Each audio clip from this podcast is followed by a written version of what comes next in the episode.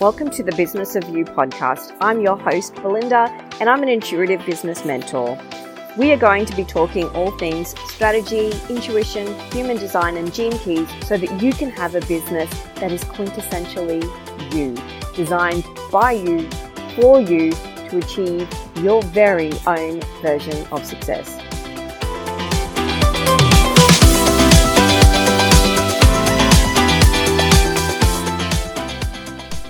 Hi, friends. Today we are talking about five signs that you might have outgrown your offer and some and a couple of things to consider with each of those signs. It might give you an indication of what what do you need to focus on, what might you need to play with a little bit. So let's jump right on in here with one of the big guns today, and that is disappointment when someone books a call. If someone books a sales call with you or you make a sale, if you have a little bit of disappointment there, you know, and quite likely that disappointment might be because you actually need to do the work, that can be a sign that you are overscheduled, um, that your life has kind of outgrown the work that you're putting into your schedule. So have a think about that. I really remember um, a client who I was working with, and she definitely had this problem. So when someone would book a call, she would kind of be like it was a real double-edged sword. She wanted the money in the bank because we all do, right? We love the money in the bank. But the thought of actually having to add that to her to-do list um, was just so much for her. Like she every you know she'd get that little bit of elation that yes sale, and then like oh gosh no please don't make me do more work. Um, so if that's happening to you, I really want you to pay attention to your schedule. Um, like how much work is in these offers that you're selling are you doing all the work? Do you have enough support? Do you need support outside of your business, even? You know, what does it mean? Is it your schedule? And is there anything that you can do to, to play with that a bit and see if you can open up some more space for yourself? All right, the next one is that your offer or your service feels dry and boring, or in the words of my 11 year old daughter, it's meh. It's just meh. Um, you know, so what? What is it when it's met? It's kind of, it's almost like you're, for want of a better phrase, this is a bit loosey goosey, but for me, you know, it's almost like your soul has outgrown it. Um, or maybe, you know, if you're a manifesting generator like me and we kind of chop and change things a bit, maybe you're just a little bit bored of it. And maybe it's time to make some tweaks to it just because, you know, manifesting generators, we thrive and welcome in prosperity when we're really doing what we love and feeling lit up by what we love. So sometimes it's just, you know, some of us need to shake things up in our business more than other people. Um, there is a big difference between, you know, feeling dry and boring. There's um, there's a big difference between changing it because it feels dry and boring, and um, you think you might need to shake it up a little bit, or just kind of go like hopping around from things with a complete lack of commitment. Um, so pay attention to, you know, I think if you're chopping and changing because it's a lack of commitment, that's going to feel quite different to making some changes. It doesn't mean you have to throw the whole thing out, but making some changes because it feels dry and boring. So, what you can start to do, if that's the case, is to think about, oh, okay, how could I just shake this up a little bit? How could I, you know, how could I play with with this just a tiny bit, make a bit of a change? Like instead of maybe focusing on this, could I focus on that? Could I add or subtract an element um, with this offer? You know, so um, I remember, you know, one of the things that I started adding into my packages was, you know, pulling an oracle card and um, things and bringing in some elements. Originally, I just bring in small elements of human design, oracle cards, um, gene keys, because it felt fun to bring it in. Um, and so that you know, is there something that you can add in that's a little bit of fun for you just to jazz it up a little bit? And, you know, maybe in order to create the space for that, you take something out. I no longer do content reviews for my clients, which is something that I used to do. They used to be able to submit um, their you know social media posts or emails to me, and I would review that for them. Now that is really done on a case by case basis, where it's something particular that we have been talking about. So I've removed one component and that created space for actually bringing in something that felt really fun for me to play around with. So have a think about that if that is one that you can relate to. Would be remiss of me not to tell you to listen to the end of this episode because I do have a very cool thing that I'm doing at the moment that may involve getting my help on this particular issue at no cost to you. So make sure you hang around, keep listening. But for now, let's go to number three, which is that you can't switch off from it. So if you have an offer or a service that you just can't switch off from. And so that might be um, I had one client who she would work, I think she worked three days a week, but she found in her other two days that she was still kind of on in her head in the business. And so even though in theory she was only working the three days, she was actually kind of mentally working the five actually more like seven days, because she just couldn't switch it off in her brain. She was always like, I don't know, like carrying around a big backpack of heavy stuff that she couldn't just put on. So when my kids come home, they walk in the front door and particularly my son literally just drops the backpack at the front door he's not carrying that sucker inside for nobody's business, right? Whereas when you've got this feeling that you can't switch off from it, it's almost like you come inside, but you keep carrying that backpack around all through the house and you know, you're going about your business all the time with this backpack on.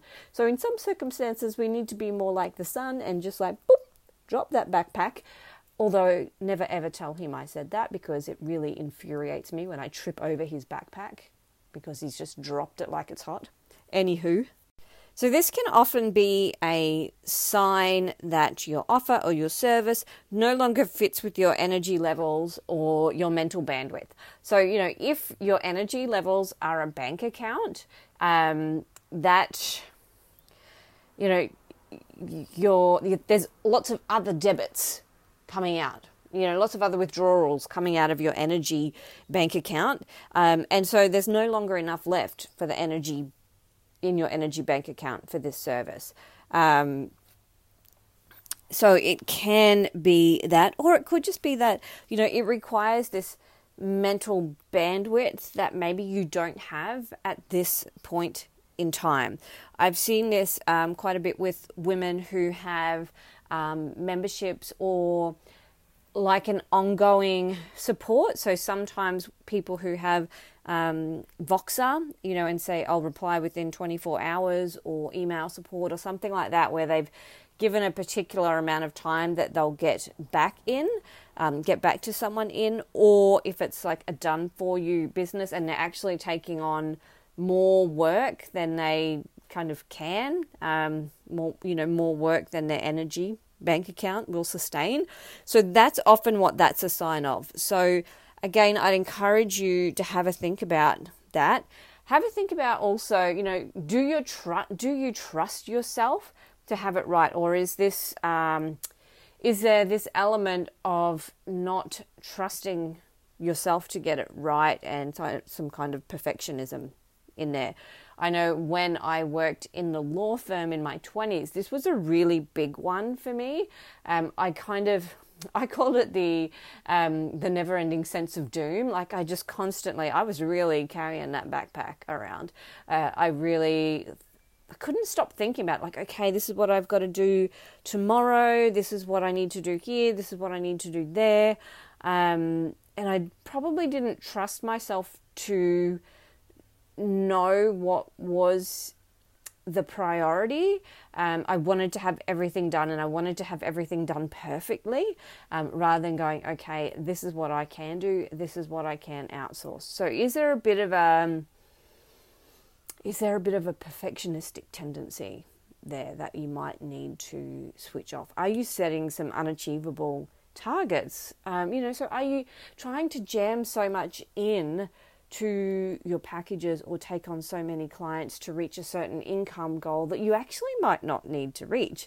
Um, now, not to, you know, it's not to say that you shouldn't aim high in your finances, but the question becomes, you know, is it a financial goal that you actually need to reach? And I can tell you for sure that I have gotten caught up in this, and particularly when I was sick and when I was recovering, I had set some fairly arbitrary goals and timelines in my business. And the reason, and I, because of that, I found it hard to put it down. Like, but I haven't done that yet, but I haven't done that yet, but I haven't done that yet. And really, um, I didn't need to have those goals. I was lucky enough to have insurance. Um, so, you know, I was, I was making, you know, I was being supported financially by my insurance. But I had this created this story within myself that I had to get off that insurance as quickly as possible. And if I couldn't achieve this goal in my business within this sort of time, it was a sign that my business wasn't going to work. When actually none of that was true.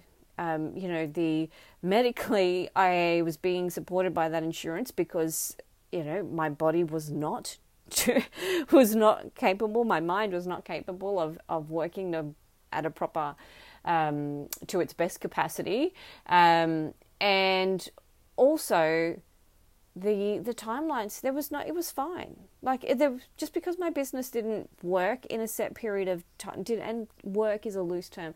Just because my business didn't hit financial goals within a certain period of time, when I was recovering from cancer, by the way, just to say how ridiculous can we get with these things, um, really didn't mean that it was true, right? It was just this thing that I was telling myself. Um, and so, again, it was that perfectionistic tendency there, this kind of need to prove something. All right, I'm going to move on because all of that was not even in my notes for this episode. It just started kind of verbal diarrheaing out of my mouth. So let's move on to number four. This episode is brought to you by, well, me actually. If you've been listening along to the last few episodes, nodding your head thinking, it's time for me to review my packages, now is the time to send me a DM. I've opened up a number of spaces to work with me as a case study at no cost to you to do a review of one of your offers, one of your service products, and align it better to your human design and your current phase of life so that you feel more supported and get more contentment out of the work that you do every day in your business. This is for you if you have been in business for at least two years.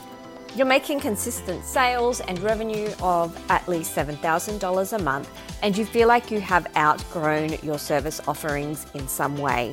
Maybe you've grown as a person, maybe your life has changed, but they're no longer a good fit for you. If this sounds like you, send me a DM on Instagram, Belinda Gill underscore in business, or send me an email, belinda at betterthanbusy.com to find out if you are a good fit for working with me as a case study. Number four is procrastination. Avoiding to avoiding certain parts of the work. Um, so, this is often a sign that you no longer, or maybe you never even did, find joy in that element of the work. So, pay attention particularly to is there an is there one particular thing that you procrastinate on I can tell you in my day job, there is a particular thing that I procrastinate on like it's nobody's business. Honestly, I am just the worst for procrastinating on this thing. And it is because it brings me no joy. There was a time in my life when I was doing that work that it did bring me some joy, some satisfaction. Um, but after doing it for as long as I was doing it, it had just become like, oh dear God, do I have to do this again? Please stick a pin in my eye rather than make me do this thing. Um, and so I would procrastinate. You would not believe how obsessed I became with email filing and chatting to my co workers about their work, to be honest. like, oh, what are you working on today? Oh, yeah. Oh, that's interesting. Would you like some help researching that?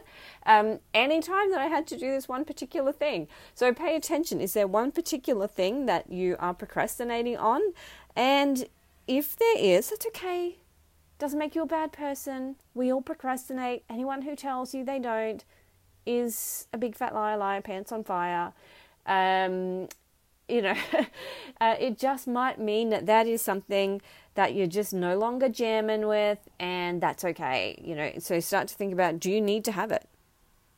You know, is it something that you can remove? So, again, you know, using the example before where I said I don't, I no longer do content reviews, that was an element that I just kind of started to get a bit bored with reviewing pretty standard social media posts. Nothing, you know, nothing wrong with that. It was just that I'd done it and I was a bit like, yeah, I don't, don't know if I really want to do this anymore. And so I'd kind of find all manner of excuses not to do it. So fine, there's no problem. Like you're not a bad person, you're not anything, you're not lazy, you're just not really enjoying it. That's okay. If it's not really necessary, you can take it out. It's your business. This is the cool thing about owning our own business.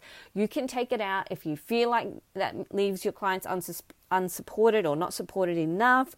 You could bring something else in, or you could outsource that component of things, right? Your business, your choice, my friend. All right, number five. If you are feeling angry, resentful, frustrated, um, disappointed, bitter. Did I say bitter? Um, this is a sign of being out of alignment with something. So, this particularly can really link back to your human design. So, if you don't have your human design chart, as I say pretty much every episode, get your booty over betterthanbusy.com slash human design chart. Download your chart have a look at your type. Okay, now I'm going to run through what is the kind of aligned, non aligned version for each type. In fact, the chart that you download, your human design chart that you download on my website, should actually tell you you're not aligned, you're not self theme. Um, but here they are. If you're a generator or manifesting generator, your aligned version would be satisfaction. Your unaligned or not self version would be frustration. For a projector, you might feel success in alignment and bitterness when you're out of alignment. For a reflector, it could be surprise when you're in alignment um, and disappointment when you're out of alignment. So, if you're a reflector, look for that feeling of disappointment. If that's what you're getting rather than angry, resentful, frustrated, that's your sign that there's something that's not aligned there for you. Um, and for a manifester, your um, aligned self would be peace and your not self would be anger. Now, the the question that I want you to ask yourself, if if this is where you are, is do you still believe in it? Um, is it something that is aligned with your integrity and your belief and your um, oh, I've just totally lost the word that I was looking for, so let's keep moving. And I wanted to share this example with you. When I was at uni, I worked as a maths tutor. And I did tutoring for a girl. Yeah, in case anyone didn't know, I am a maths nerd. Um, I wasn't super good at like the complex stuff. Like back in my day, um, it was maths ABC, and I did maths B, and I was like really good at the basic stuff, but the complex stuff was where I got stuck. And I'm kind of like a, I don't know, I just percentages and stuff just make sense in my brain. And my son is like me. Fun fact for you.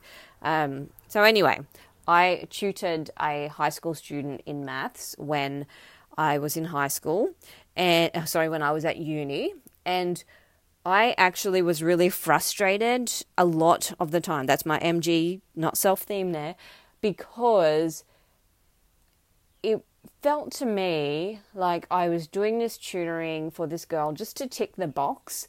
Um, like she didn't have commitment to it. She wasn't really getting much out of it. She was just kind of turning up to tutoring because her mum told her that she had to.